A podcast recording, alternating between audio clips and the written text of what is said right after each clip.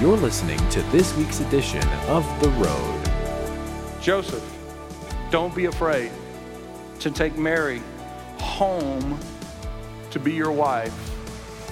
What is conceived in her is pure and is right and is from the Holy Spirit. And you, Joseph, should name him Jesus because he is going to save the world from their sins. And Joseph woke up and it was a complete game changer. At The Road, our vision is to raise up wholehearted disciples of Jesus Christ. For more information on The Road, visit theroad.org. We hope you are encouraged by today's message.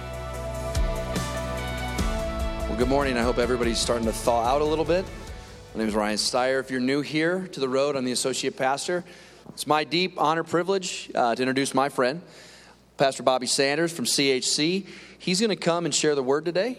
And Bobby, thank you for being with us, sir. It's been a pleasure to get to know him in the last couple years, and we're looking forward to uh, one of his many hidden talents on Christmas Eve. I'm not going to spoil a surprise, but it's going to be a blessing, and we're excited to have you, man. Thank you, brother. Good to be here. Thank you. Well, good morning. Um, well, we're not in the book of Revelation today. We're going to take a little bit of a break. Uh, I got to tell you, it is fun to be the pastor of Chapel Hills Church and be able to park in guest parking. it's really neat. It's really neat. I got to move my car before the second service, but but it's really neat. Uh, open your Bibles up to uh, Matthew, and we're going to be in chapter two this morning. As we're doing that, let's just go ahead and uh, invite the Lord to be a part of this. Father, we thank you so much for giving us a chance to get your words, Lord. The words from a living God. Lord, you are so meticulous in writing them down so that not only your disciples could hear your words and not only the saints in Jerusalem could hear your words, but Lord, we could hear them as well. Lord, you've preserved a way for us to follow you with confidence. Not just in your spirit, but in your word. And we pray that both are alive and well and strong today in this service. Father, be with those whose hearts are hard towards the word, not by intention. Lord, they're actually praying that you would soften their heart. I pray that you do that today. God, soften my heart and give me a sensitivity to your spirit and what you're wanting to do today. In Jesus' name, amen. Amen. amen. So, um, actually, look, this is where I messed up. I am preaching in another church, or my church, in just a little bit, and it is in chapter 2. Go to Matthew chapter 1 and uh, verse 18. Sorry. So, is everybody done Christmas shopping? We're good? No? Okay, well, then I'm in good company. Uh, so, hey, I wanted to look at a couple of gifts that you might be able to give somebody, but they won't appreciate it until they actually need it.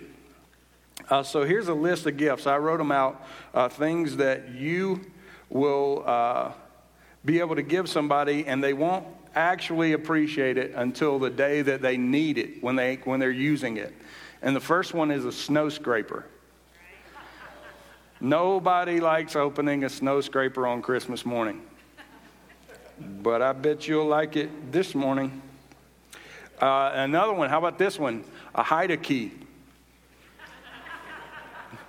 I mean, if you get a hide key, for Christmas morning, on Christmas morning, that's probably not one of those picture moments. You know, the moment where right before you go to open it up, everybody's got pictures ready, and you're like, oh, this one's going to be good. And then you open it up, and it's a hide key. That would be funny. Uh, how, about, how about hand warmers? Yeah, hand warmers. Those are good stocking stuffers, but uh, nobody jumps for joy when they get hand warmers or gloves. Uh, here's some. Here's one that you don't appreciate until you need it jumper cables. Yeah, yeah. How many of you thought, man, I wish I had my jumper cables in my car right now uh, whenever you needed it? Uh, but this is probably above all gifts that you wouldn't appreciate. This is a gift a man would give. Gifts that you would not appreciate until you need it is a window breaker. Do you know what a window breaker is? It's that little tool that you put up against your window and you press a little button and it shatters the glass in your car when you're under the water about to drown and you can't get out because the pressure's too hard. Can you imagine your husband giving you that thing and you throwing it in the junk drawer out of pure disgust? And then you're under the water thinking, man, I wish I had a window breaker. Yeah.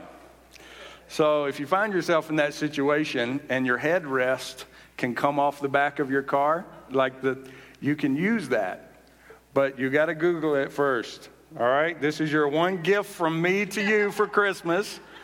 You can't just like use it without looking at it. You have to go on YouTube and you have to look at how to use your headrest as a window breaker because you can't just like bang it. It's, there's a trick to it. Bottom line is this you won't appreciate a window breaker until you're under the water and you wish you had it. But if you have it, you will tell everybody about that awesome gift your husband gave you that year. So, I want to look today at a gift that we don't appreciate until we need it. And unfortunately, we can't really know how much we need it until we're deep in the fire. Let's look at verse 18 of Matthew chapter 1 says, This is how the birth of Jesus, the Messiah, came about. His mother Mary was pledged to be married to Joseph, but before they came together, she was found to be pregnant through the Holy Spirit. Because Joseph, her husband, was faithful to the law and yet did not want to expose her to public disgrace, he had in mind to divorce her quietly. But after he had considered this, an angel of the Lord appeared to him in a dream and said, Joseph, son of David, do not be afraid to take Mary home to be your wife, because what is conceived in her is from the Holy Spirit. She will give birth to a son, and you are to give him the name Jesus, because he will save his people from their sins. All this took place to fulfill what the Lord had said through the prophet. The virgin will conceive and give birth to a son, and they will call him Emmanuel, which means God with us. When, Jesus, when Joseph woke up, he did what the angel of the Lord had commanded him and took Mary home to be his wife, but he did not consummate the marriage until she gave birth to a son, and he gave him the name Jesus. Now, in order to understand this gift that I'm talking about, you have to begin to try to get inside of where is Joseph at?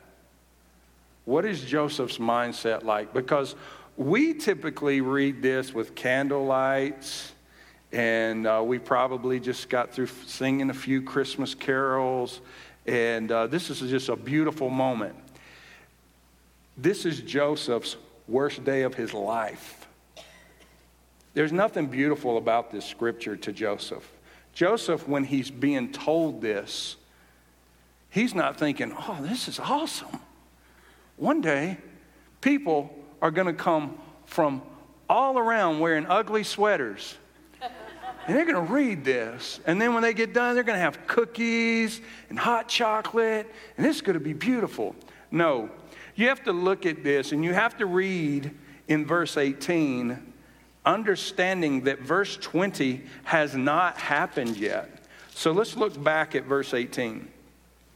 In verse 18, in order to truly understand it, you have to read it like this This is how the birth of Jesus, the Messiah, came about. His mother Mary was pledged to be married to Joseph, but before they came together, she was found to be pregnant. You cannot say, if you really want to understand where he's coming from, if you really want to understand what he's going through, you can't read this scripture and say, found to be pregnant through the Holy Spirit. Because verse 20 hasn't happened yet. And in verse 20 is where he's going to begin to understand this. You have to read it as before they came together, she was found to be pregnant. And that's why this is literally probably one of the worst days, if not the worst day of Joseph's whole life. Because the person that he loves and the person that he's engaged to be married to is found to be pregnant, and he knows that it's not his. Now, with an understanding that David is going through it, then you can begin to dive into the rest of the scripture. Look at verse 19. Verse 19 tells us a little bit about who Joseph was, what his character was like, who he was as a person. It says, Because Joseph, her husband, was faithful to the law and yet did not want to expose her to public disgrace, he had in mind to divorce her quietly. Now, read that language. This is not like you and I look at engagement. You know, we're engaged and then the jury's kind of still out until the day you walk the aisle. No, that's not how this works. In this day, they're married. He, the Bible refers to him as her husband. And now that this has happened, it's not like he can just say, well, didn't work out, and so I guess we weren't meant to be married. I'm going to go marry someone else, and I'm free of my obligation. No, he has to divorce her. Even though they're just in our culture, in our mind, they're engaged, he has to divorce her. And I want you to look at verse 19 and get a sense of who this guy is. It says he wanted to divorce her quietly. Now, that shows a man that really loved his woman. Because that's not how this works in their day. Take your Bibles and go to Leviticus chapter 20. Leviticus chapter 20, verse 10 gives us a little bit of insight into how this thing works. If a man commits adultery with another man's wife, with the wife of his neighbor, both the adulterer and the adulteress are to be put to death. That's how this works in that day. In fact, we have a real clear picture if you go to John chapter 8 Go to John chapter 8. We have a real clear picture of how the culture understood this was supposed to work. In John chapter 8 and verse 1, it says, Then they all went home, but Jesus went to the Mount of Olives. At dawn, he appeared again in the temple courts, and where all the people, uh, where all the people gathered around him, and sat down to teach them.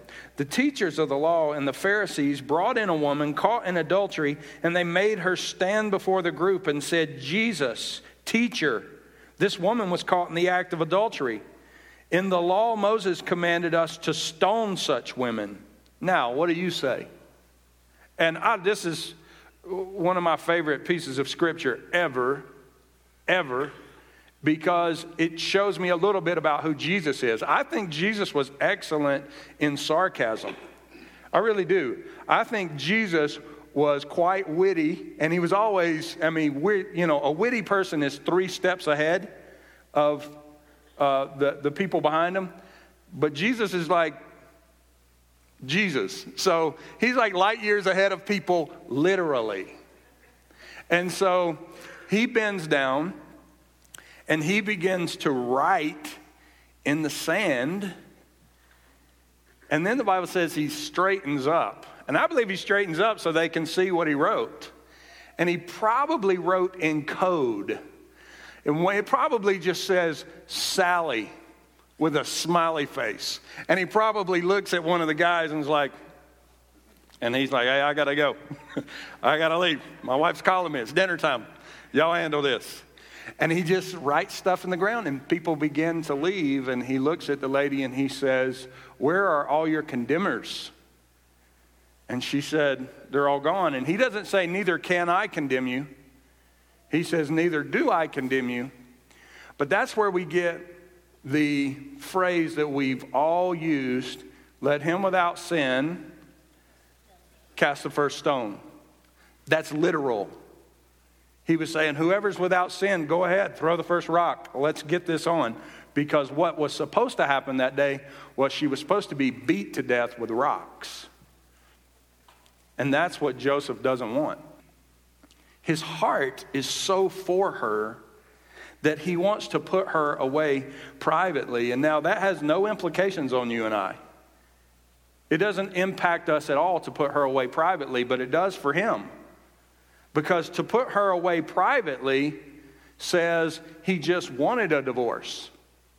He just, it was much easier at that time, they needed to get a certificate of divorce than it would have been in the way that Jesus was preaching. Because Jesus was preaching, with the exception of infidelity, Christians should work it out. But in that time, he just needed a certificate of divorce. Moses had permitted that. But in order to do that, it kind of looks like that's his kid and he's walking out on him. Doesn't it? I mean, if you really try to get inside this story and he puts her away privately, he can't say, I'm putting her away because she cheated on me and that's not my kid. Because if so, she's going to die.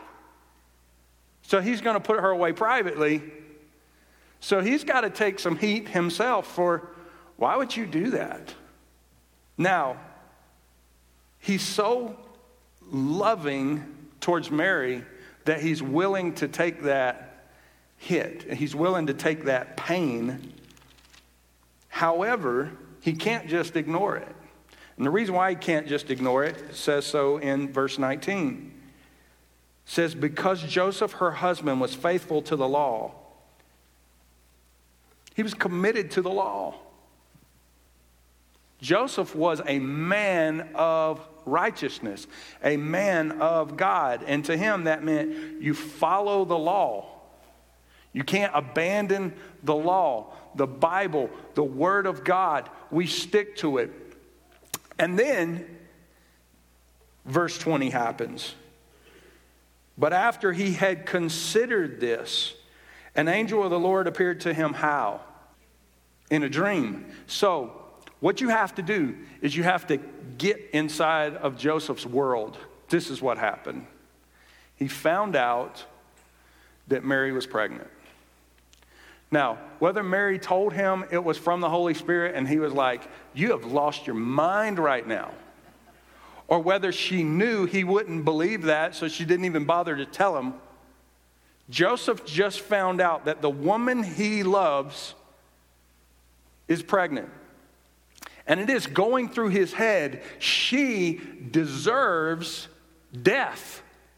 That's what she deserves. You have to, I get that she doesn't. I get that this is all going to be revealed later in a dream. But in his world, she deserves to die. But he loves her. And he wishes she didn't have to die. And he goes to bed in sheer exhaustion.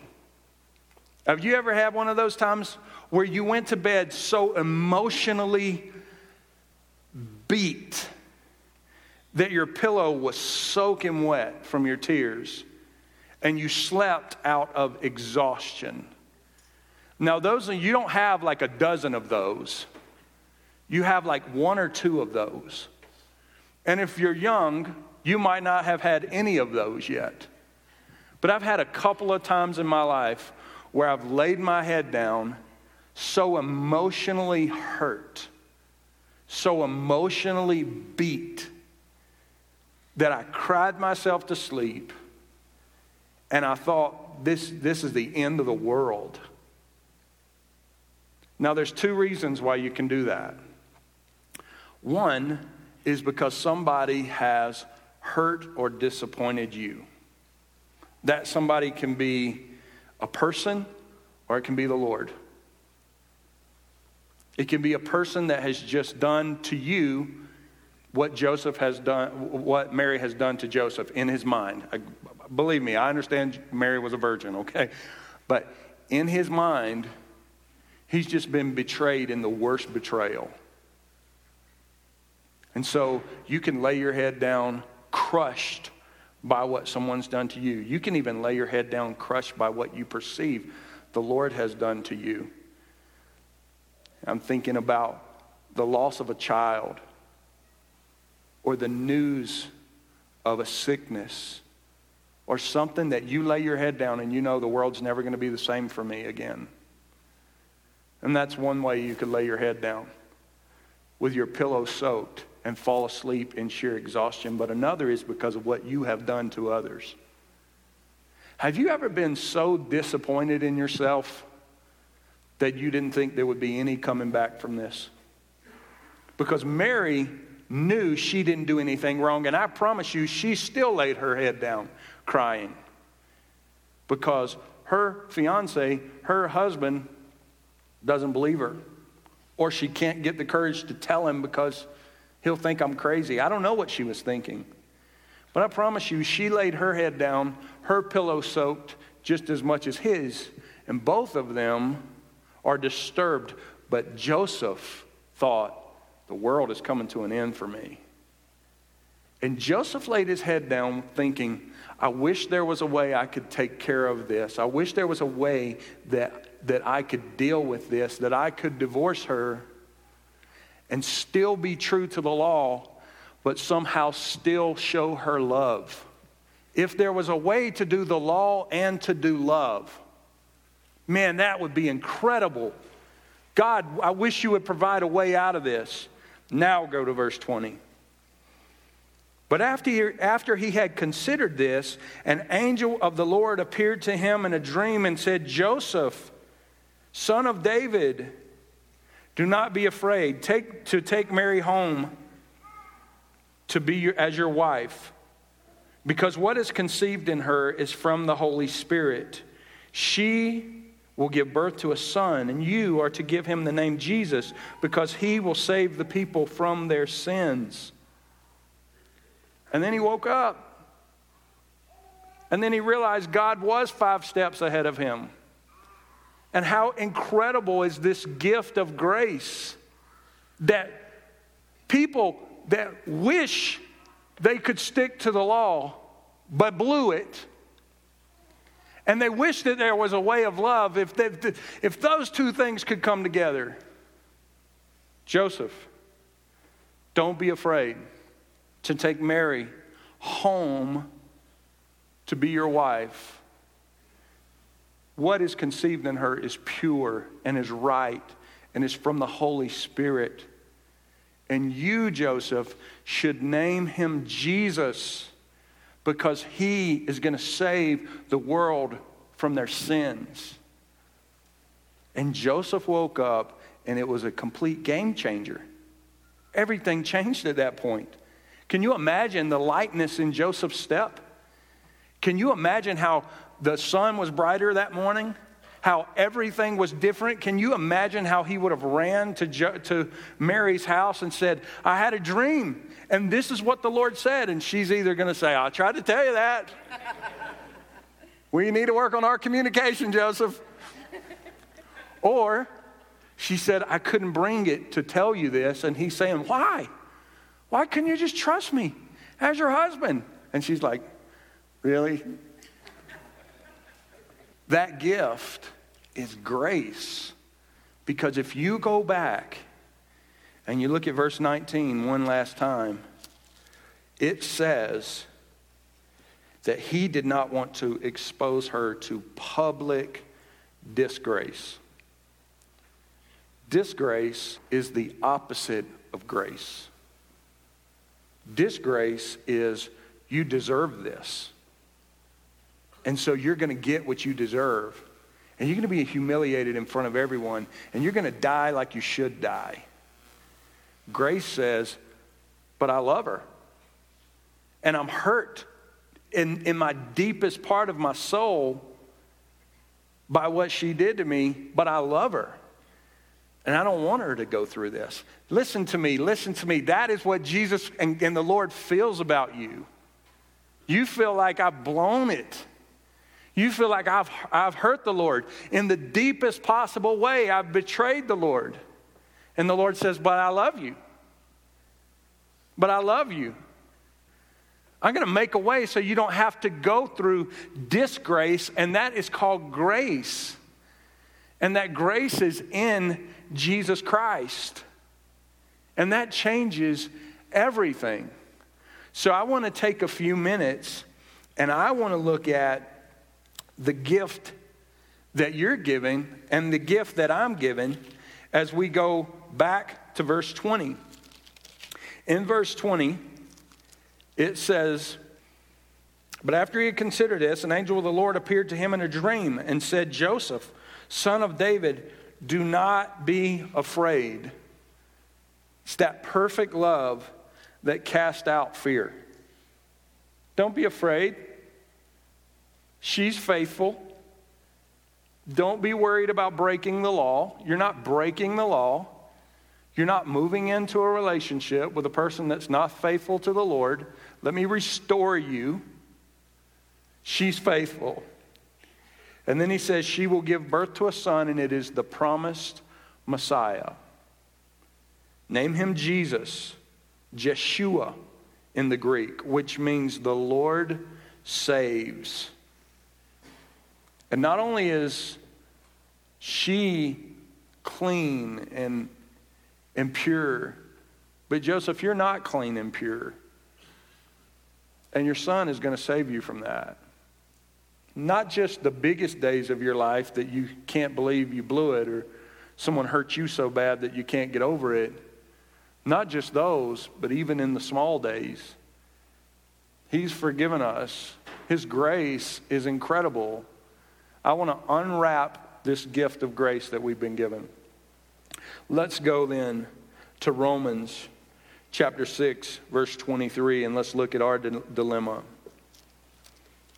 In Romans chapter 6 and verse 23, it says that the wages of sin is what? It's death. But the gift of God is eternal life in Christ Jesus our Lord. You know he says? Hey, whoever's without sin, cast the first stone. This guy deserves to die.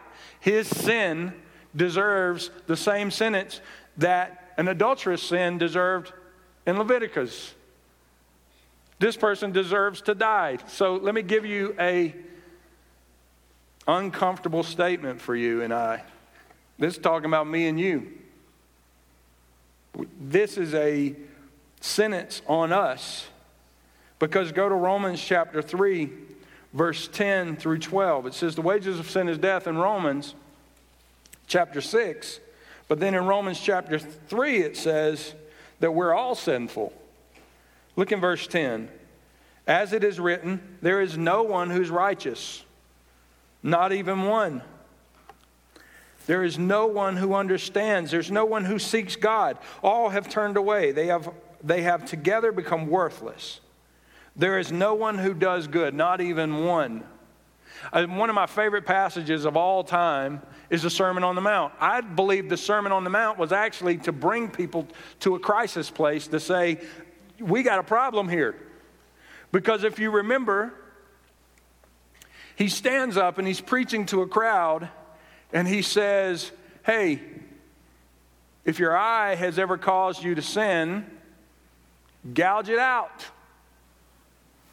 It's not enough to divorce. It's not enough to want a divorce. It's not enough to commit adultery. Even if you have lustful thoughts, you're not going to make it into the kingdom. If someone steals your uh, coat, give them your shirt. He begins to teach in such strong language that if you could imagine, we're all here and he's beginning to preach on things that each one of us struggle with. And he's saying, hey, if that's your problem, you can't make it into the kingdom. And he says this if your righteousness does not surpass the righteousness of the scribes and the Pharisees, you can't enter the kingdom of heaven. Now, to us, it's like, yeah, those terrible Pharisees, they're bad. No, to them, it's like, what? You're saying if, I, if, the, if I'm not better than the pastor, I can't get in? That was what they would have heard. If your righteousness is not far surpassing the Pharisees and the scribes, it's like saying, hey, if your righteousness is not far surpassing Pastor Steve and the elders, you're in trouble. That's what they would have heard. And then for those few self righteous people that are like, well, I'm sure I'm better than Pastor Steve. Those few self righteous people that are sitting in the crowd, my favorite verse of all time is sitting right there in Matthew chapter 5 and verse 48. It says, Be perfect, just like God is perfect. So he's saying, if your righteousness has not only surpassed them, but if you can't measure up to God's righteousness, you're in trouble. And that left the disciples to say, well, who then can be saved? This seems impossible. And that's where we get the very famous verse with God, all things are possible. That was actually a crisis moment where Jesus was saying how rich people cannot enter. It's very hard for rich people to enter the kingdom of heaven because they struggle to surrender. It was that beautiful moment where the disciples actually said, Then who can be saved? I don't know who can be saved. If this is the case, we just heard you preaching on the Sermon on the Mount. Now you're rebuking this rich man who says he wants to follow you, but he's just not willing to sell everything. And you're telling him he can't go. Who can be saved? And he says, Without God, this is impossible. But with God, all things are possible. I think the, ser- the whole point of the Sermon on the Mount was to point people to the need of a Savior. And it says in Romans chapter 3, verse 10 through 12, that we all are sinful. I'm going to listen, you can tell by my, the way I talk that I'm Southern. They don't have as many of these here, but in the South, after church, we would all go out to eat and we would go out to eat at buffets.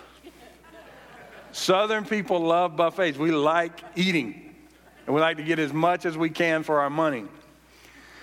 And let me, for those of you that don't know how buffets work, where the rest of us are going to like teach you right now.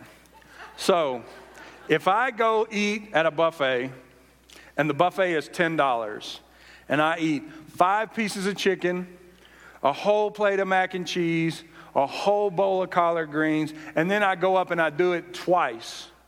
How much is the buffet? It's $10.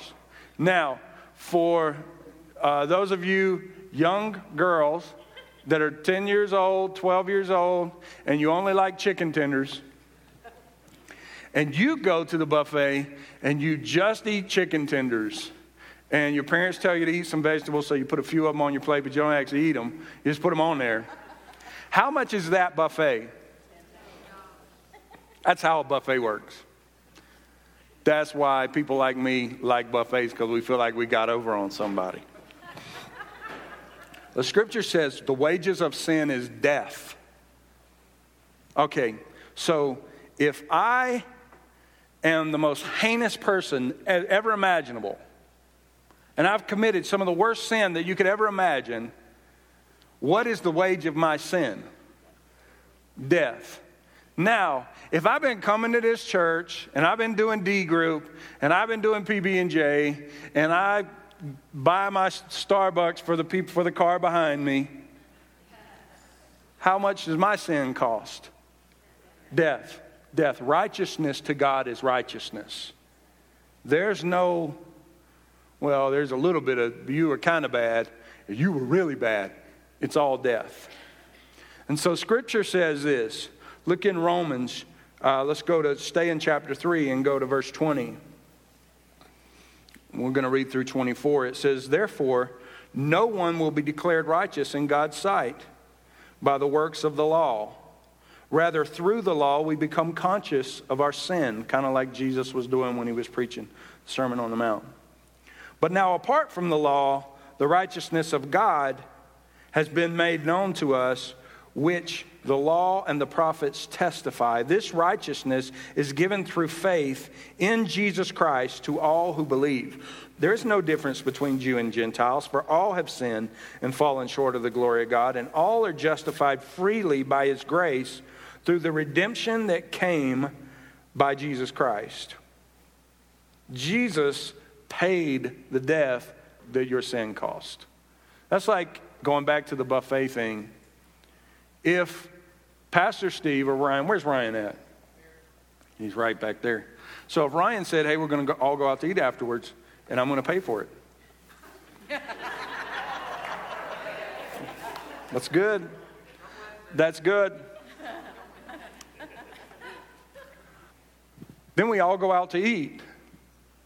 But there's a couple of you in the crowd that are like, no, nah, no, nah, you don't have to pay for mine. You don't have to pay. I'll pay for it. You don't have to pay for mine.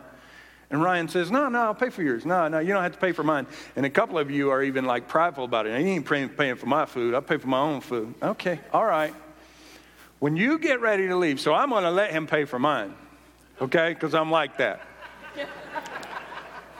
but Steve, Steve's not going to let him pay for his. When we get ready to leave, let's say me and Steve had to leave early. And the cashier stops us and they say, uh, What are we going to do about your bill? And I'm going to say, Oh, Ryan. Ryan said he was going to pay for mine.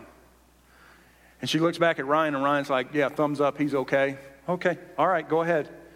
And looks at Steve, and Steve says, Okay, here's my money. And he pulls out his card. But when he goes to pay for his car, pay with his card, his card won't work. It doesn't work. And he looks at Ryan and he's like, Ryan, and Ryan's like, no, already, we, no, you didn't, remember I was too good for you. Or I wasn't good enough for you. So you get a thumbs down, Bobby gets a thumbs up. Christ paid for your sin.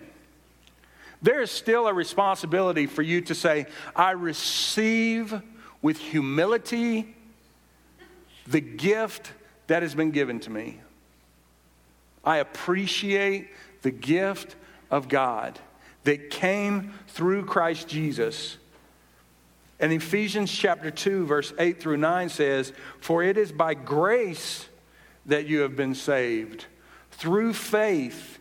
And this is not of yourself, it is the gift of God. It is not by works, so that no one can boast. This is the gift of God that we've been given. For the times that we've laid our heads on the pillow and we say, I can't believe I did that. I can't believe I went to the darkest place of who I am. I can't believe I've disappointed myself this bad. Surely I can't come back from this. And God says, Oh, my grace. My grace is sufficient for you. What really matters is will you receive it? Or will you try to figure out a way within the law to make this thing work out because you do not have enough money? It cannot happen. You do not have enough in your life account to pay for the mistakes that you've made. I don't, you don't, and no one else does. And that is when you find yourself in the bottom, in the mess, and you think, man, I wish I had a window breaker right now.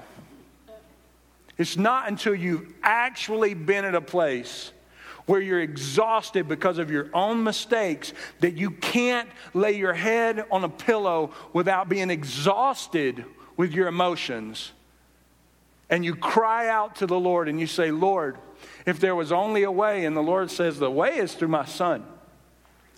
That is when you understand the gift that God has given you.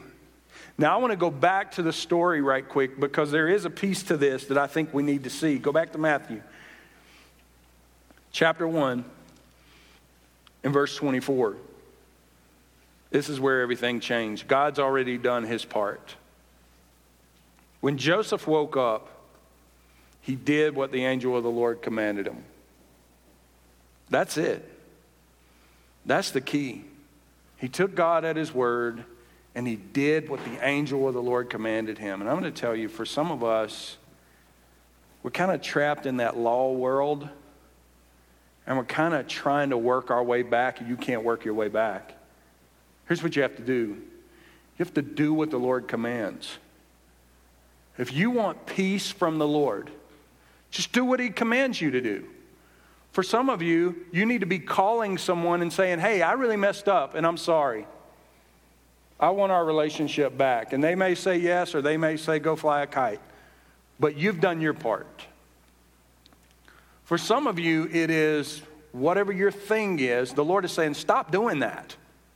Stop doing that. It's hurting our relationship. I'm not telling you to figure it out and go find a way back, but I am telling you, stop doing that. The angel of the Lord is telling you to stop doing that. For some of you, the Lord may be telling you, men, hey, you need to start loving your wives again. Start loving your wives again. Stop being so harsh with your children. I don't know what it is, because you know what it is. But the angel of the Lord has something to say to you, and he has already provided grace. And that grace allows you to wake up and say, Lord, what was I thinking? I want my relationship with you. And you just do it. And that's all that, it's that simple. I drove in this morning thinking, Lord, I, I, my relationship's not where it needs to be with you. It's not what it needs to be. And here's how I know is because I don't worship you in the small things anymore. I don't see small things, and, and, and it doesn't draw me into fellowship with you anymore. So I'm consumed with worry, and I'm consumed with my own junk. Now, the good news is, I don't have to go and figure it out. All I have to do is just wake up and confess it. John says, John, 1 John chapter 1, verse 9 says, if we confess our sins, he is faithful and he is just. That means he is within his rights to forgive you. He's not only faithful, he will do that, but he is also within his rights because he's already given you the gift of his son, Jesus, Emmanuel, God with us, that has come to forgive the world of their sin. So he's within his rights to say, okay, we're going to move that over and we're going to start today. And that gives me the ability to sit with the Lord as I'm driving in and saying, God, something's wrong with my heart. Because I keep coming to you with only heavy stuff, and I'm not worshiping you anymore. My heart's not worshiping in the small things. So I want to confess that to you, Lord, and I want you to help me. And God's able to do that. And let's finish up with this last little verse Hebrews chapter 4, verse 16. Hebrews chapter 4, 16 says this Let us then approach God's throne of grace with confidence. Notice that it is God's throne of grace. God sits on a throne, and it is a throne of grace. Grace is the opposite of disgrace, and God is sitting on it. Just telling you, approach not my throne of judgment, not my throne of righteousness, which of course he's righteous, which of course he's a judge, but he chooses to explain it as a throne of grace. Just walk up into this grace, receive the gift. Isn't it great? That's the gift that God gave us. I mean, is that not incredible? If it's not incredible, then you haven't blown your life too much. If grace does not blow you away, then you have not been where I've been. I'm telling you. If grace has not blown you away, then you know nothing of the life that I know. Because I sit back in amazement. It's like I'm under this ocean of water that's wanting to just kill me. And the Lord is saying, Aren't you glad you have a window breaker? That's God's grace. And this is not just a message for those that aren't believers. That's not what this message is. Because I would dare to bet 90% of the people that got up and, and weathered the storm this morning to come to a church and listen to somebody other than Pastor Steve you're probably believers. Probably 90% of you are. This is not a message for the other 10%. This is a message of you already have the gift. Isn't it great? Isn't it great? You've been listening to The Road. We hope you have been blessed by today's message. To connect with us further, visit theroad.org. If you are walking through a difficult time, we want to pray for you. Go to theroad.org, click on the Ministries tab, and go to our prayer page to send us your prayer request. Thank you for tuning in today, and be sure to listen to the next edition of The Road.